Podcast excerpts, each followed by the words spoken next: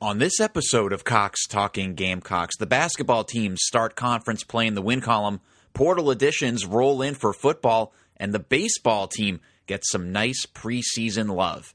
Okay, here we go.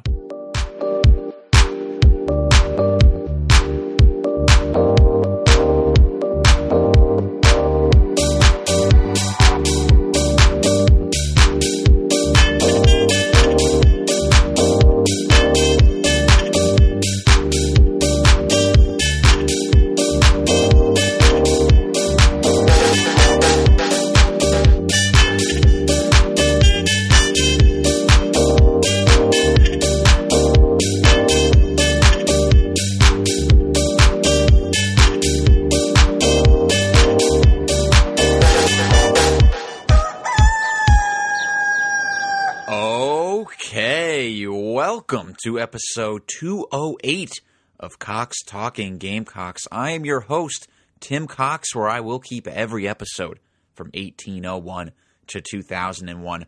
And we're a basketball school, y'all. Let it be known far and wide that the University of South Carolina is a basketball school. Wow. It was basketball bonanza. Basketball fever has hit in Columbia, and I love it. So much action throughout the whole weekend, so much excitement. Men's program, women's program, Lamont Paris, Dawn Staley, all so much fun. SEC play kicked off in a big, big way. And then personally for me, this past weekend, it was just basketball nonstop. I went to an NBA game on Friday and then had the men's team on Saturday, women's on Sunday, nonstop hoops for your boy. It was a ball weekend. A lot of fun here. Hope y'all had a good one as well. So, as you can imagine, I have a lot to review with you all. It was a busy weekend, really busy weekend around athletics, not just on the court here. Starting with a few things in review from this weekend, starting with the baseball team. They received a preseason ranking of 13th in the country from Perfect Game USA. That is some nice preseason recognition and praise there.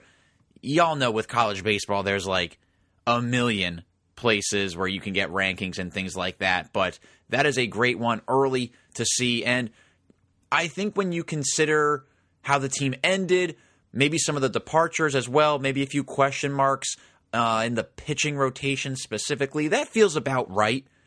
I think when you were looking ahead of the the Gamecocks in the rankings, there there were a few teams that I'd say maybe I feel that we're we are better than right now on paper. But hey, that's why you play the games, and I'm confident in this team, excited for this season, and I would imagine that when it's all said and done, the Gamecocks will be improving on that ranking, and you know when it's all said and done in the postseason, a lot higher than 13 there.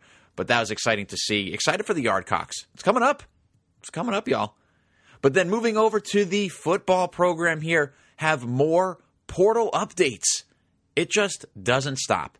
You know, as someone who is always on their phone, looking at the Gamecocks, reading articles about the Gamecocks, reporting, for lack of a better term, on the Gamecocks, the portal giveth a lot of action and a lot of content, and it can make your head spin.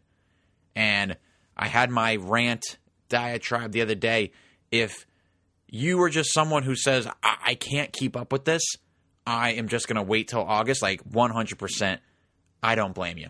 That's why I'm here to give you the spark notes on it because keeping track of who's interested in what, who's visiting what weekend and when, it's just, it is a lot. My brain is at max capacity keeping names of players and where they're transferring from and everything. It's just, my brain is really at max capacity here, but I'm going to try to summarize this for y'all as best as I can here, starting with very piece of interesting news here. Tight end Brady Hunt is in fact sticking with the Gamecocks. Last episode and this time last week, it was reported and pretty much just out there that he was not with the Gamecocks, that he was decommitting all signs pointed with him then going to Texas A&M, but apparently that was not the case. And he is sticking with his commitment to South Carolina. And if that is not the perfect encapsulation of the chaos and chaos, really, that is the transfer portal, I don't know what is, right? He is still a welcome addition, though. I, I think that rounds out the tight end room nicely with experience and size and all that jazz, different skill sets as well. So, was certainly happy to see him end up with Carolina, but it was quite a journey to get there, really. And then the Gamecocks added a pair of linebackers from the portal. This was welcomed news. First, Demetrius Knight is transferring in from Charlotte. I believe he actually also played a little bit at Georgia Tech as well. But last season, he led Charlotte with 96 tackles and one and a half sacks.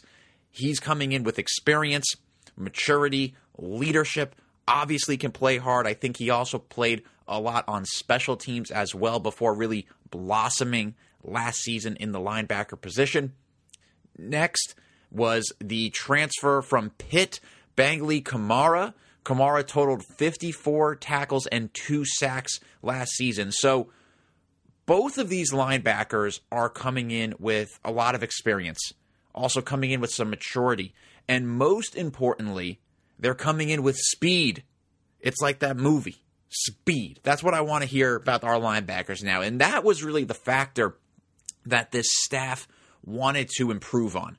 It's just widely reported that that was something they needed to and wanted to find in their next group of linebackers were guys who were just faster and quicker to the ball. And as much as it sucks to see Stone and Pup leave, this staff responded in a perfect way by bringing in players who bring that extra tool of speed more so than the two guys who left and then you're also coming in with experience and production at a high level that they would hope to have had from the guys who have left, right? So it's almost more of a proven commodity, if you will, with these two linebackers. Now, it is short term. I believe both have just one year of eligibility left, but you got to believe that that is the plan would be to play them, and then you go with some of the younger guys who are coming in and are also on the roster there. So, again, Love the response from this staff. You don't like to see your current roster leave, like Stone and Pup, etc., but you deal with it. And instead of just throwing your hands up and saying, well, that stinks, no, you go into the portal and you get two guys, bring them on campus. They have experience, they're older, they're more mature, they can bring some leadership, and all of a sudden, you know, that linebacker room isn't looking all that dire anymore. So kudos to this staff there. And obviously, we got to get them coached up, got to get them acclimated to the SEC. But when you just look at some of these numbers here and read about what these guys have done, where they have been previously, you feel good about the type of person and type of player that Beamer brought into the program here. Also, South Carolina added wide receiver Gage Larvardian. Lar- Larvadain, sorry. Sorry there. Gage Larvadain from the portal. Gage was previously at Miami, Ohio. He comes in with just one year of eligibility as well. He has over 2,000 career yards and 13 touchdowns. This staff did a nice job of bringing in experience and depth to reload that room. Now, I am still a little bit concerned with the lack of clear wide receiver one obviously the biggest hope we have is that Nyck Harbor is taking a big leap in year two and can be that guy. And if that happens, the rest will fall, fall into place nicely. But if not, it might just have to be sort of a wide receiver one by committee, or where you have a bunch of you know solid wide receivers, not one who's head and shoulders skill set above the rest, and you got to just find the hot hand, so to speak. So it'll be interesting to see. You know, you also have guys like like Tyshawn Russell as well, Peyton Mangrum. Like there are guys in that room who could continue to develop and could emerge, which Justin Stepp has done. You look at Josh Vann, Xavier Legette, he's been able to help a guy take that next step who's been with the program or who has some experience under his belt. So maybe that happens this year, right? But obviously, you are looking at Nyck Harbor to take a big leap he's obviously running track right now and everything like that. So first off, you know he's staying in shape, but when he gets back into football related activities, it's going to be hyperdrive. It has to be for him to improve on the route running and everything like that. But really exciting weekend for the football program. I love the way this staff has responded. I don't love some of the guys who have left, right? You know, it sucks to see those guys leave, but the response has largely been as good, if not better, of an answer from this staff. There's, I think, one out there as it stands right now, one welcome home tweet that we are waiting to hear who that may be. Is it a quarterback? Is it an offensive lineman? Time will tell. And then also, I believe this week the football team reports for winter workouts. So that's exciting. Should be some good content as well. Just hype videos of the dudes lifting and getting after it, all that jazz. So full steam ahead for Beamer and company, but very excited to see here. But now, moving on to games that are actually being played, scores that are happening. I'm talking men's basketball here. The guys opened SEC play this weekend, and even just watching on TV, you could feel the intensity and you could feel that excitement and intensity from Lamont. You could see it from the players, and you could hear it from the fans at Colonial Life. I mean, the place was rocking. And Lamont Paris was like, for back of a lack of a better term, animated, right? He's not a guy who's like yelling and screaming a lot, but he was like playing defense on the sideline. He was really into it, hyping up, hyping up his guys, hyping up the fans, John with the officials a little bit. It was some of the most emotion and intensity that we've outwardly seen from him, at least in my observation. And I think it was because he knew the moment where he has a good team going into SEC play, opening at home, and it was his chance to make an impression, and it was his team's chance to prove that the non conference record was not a fluke. And the team did that, starting off league play the right way, beating Mississippi State 68 to 62. And, you know, I, simply put, the court cocks are fun again.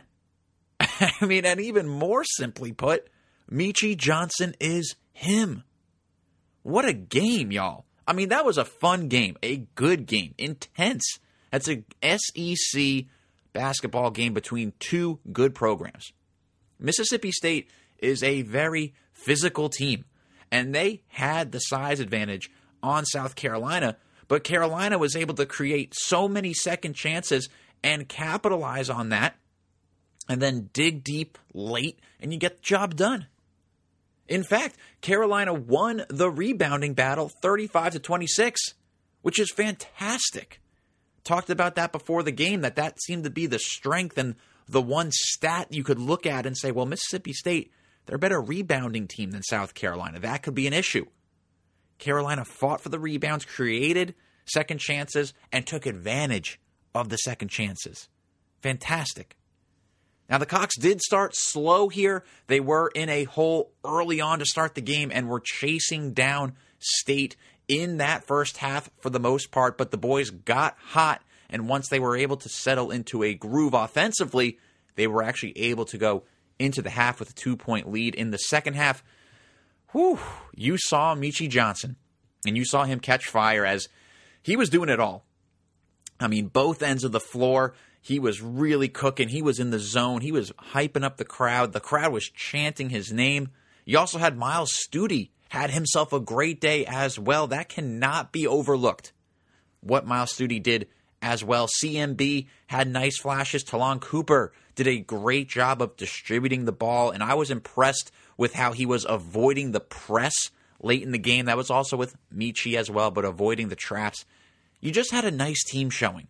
Jacobi Wright had some clutch shots as well. And this is just what you've seen from this team a little bit, you know? At one point, it really felt as if Carolina was going to put this game away with a few minutes to go, but Mississippi State battled back, and then you had some bad missed free throws from South Carolina deep late in the game down the stretch that allowed the Bulldogs to creep back in it. But it was none other than Meechie Johnson himself who got a massive steal at the end of the game and then knocked down both free throws to put the game on ice. This was this was a game where you saw the experience in the players that Lamont brought in here, right? You saw the transfer guys at work. This team battled through a tough start. They didn't blink at being outsized, and they weathered the storm late in the game and were able to come away 1 0 in the SEC against a solid Mississippi State team. Some player highlights for y'all here. Meechie, 24 points and 6 rebounds. Myles Stute, 15 points and 6 rebounds. So now the team is sitting at 13 and 1 and really you feel like in a prime position to continue to build off of this. Again, it's going to be tough in the SEC. There's good teams out there, but that's a huge win, right? And again, Mississippi State, they are no slouches there. Now, the next game for the men is Tuesday night on the road at Alabama. So in Tuscaloosa, the Crimson Tide, you know, for the last couple years, they have been towards the top of the SEC under Nate Oats and a team that really has been a mainstay of the tournament as well. The Tide are currently at 9 and 5. Uh, they are 1 and 0 in conference as well. Their calling card has been and still is their offense. They average about 91 points per game compared to Carolina's 75.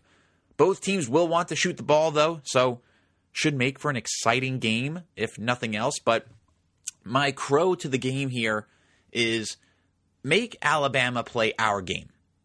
You know, Carolina's defense has been very solid through this point in the year, right? And it's been a nice complement to the team's three point shooting ability, right? Gamecocks shoot a lot of threes. They have a pretty high percentage so far of making them, but it's been the defense that has bailed out this team at times. So if Carolina can slow down Alabama and not make it a track meet where guys are having to score 85 plus, right? If that can happen and you can keep the scores lower a bit, then I believe Carolina has the shooters and the players to make the difference down the stretch. So slow down the game a bit, make them play our game, hard defense, timely shots. Don't have it be this 90 to 87 type of deal. That's Alabama's game, right? They want to run up and down, they want to shoot threes and all that jazz. We want to slow it down a little bit and then hit our threes when we want them to. So, should be a good one. Tuesday night, SEC play fully underway for the men here. Now, moving over to women's basketball here, two games to report on, and spoiler alert, I said that weird. This team is rolling. Thursday night, the ladies opened SEC play with a win as well, defeating Florida 89 to 66. Te-Hina Paopao led Carolina with 17 points. And then Sunday afternoon, the women were back in action, this time at home against Mississippi State, and got the win 85 to 66. Pair of 66 wins here. And despite the margin of victory, this team had a battle in this game early, especially. And Dawn Staley, after the game, she was pretty critical of the team's effort and said something along the lines of it was good enough to win this game, but the effort is not good enough to win this league. So I like that, right? You, you have a coach who is not going to be content. You're, you're not going to, you know, put your feet up or anything like that. This team still has a lot to prove. They've been really good to this point in the year. They're perfect this point in the year, but you know the Gamecocks were even faced with a small early deficit in this game. And then into the third, we're only just up by 10. And we know in college basketball, whether it be men's or women's, the other team can get on a run. And 10 points can go away in the blink of an eye. So you got to be able to play a little bit cleaner.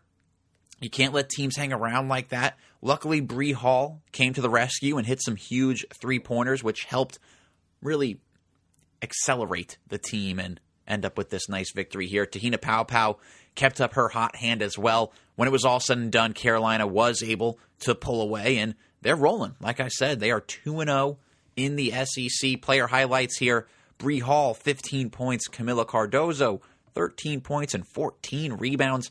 Chloe Kitts and Te-Hina Paopao each had 12 as well. And with that win, both South Carolina basketball teams are currently 27 and 1. Just an incredibly impressive start from both programs. Like I said, basketball fever has hit Columbia. What a time! What a time! Up next for the ladies is a game Thursday night at Mizzou. The Tigers are 9 and 5 on the year, 0 and 1 in the SEC. My crow to the game here is I'd like to see Bree Hall stay hot.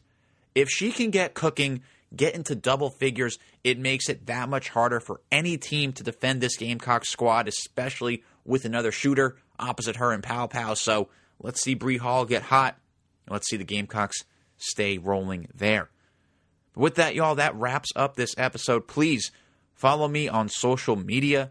Twitter or X is Cox Gamecocks. Instagram is just the name of the show, Cox Talking Gamecocks. And please like, subscribe, and review the podcast. I appreciate all y'all. Go Cox.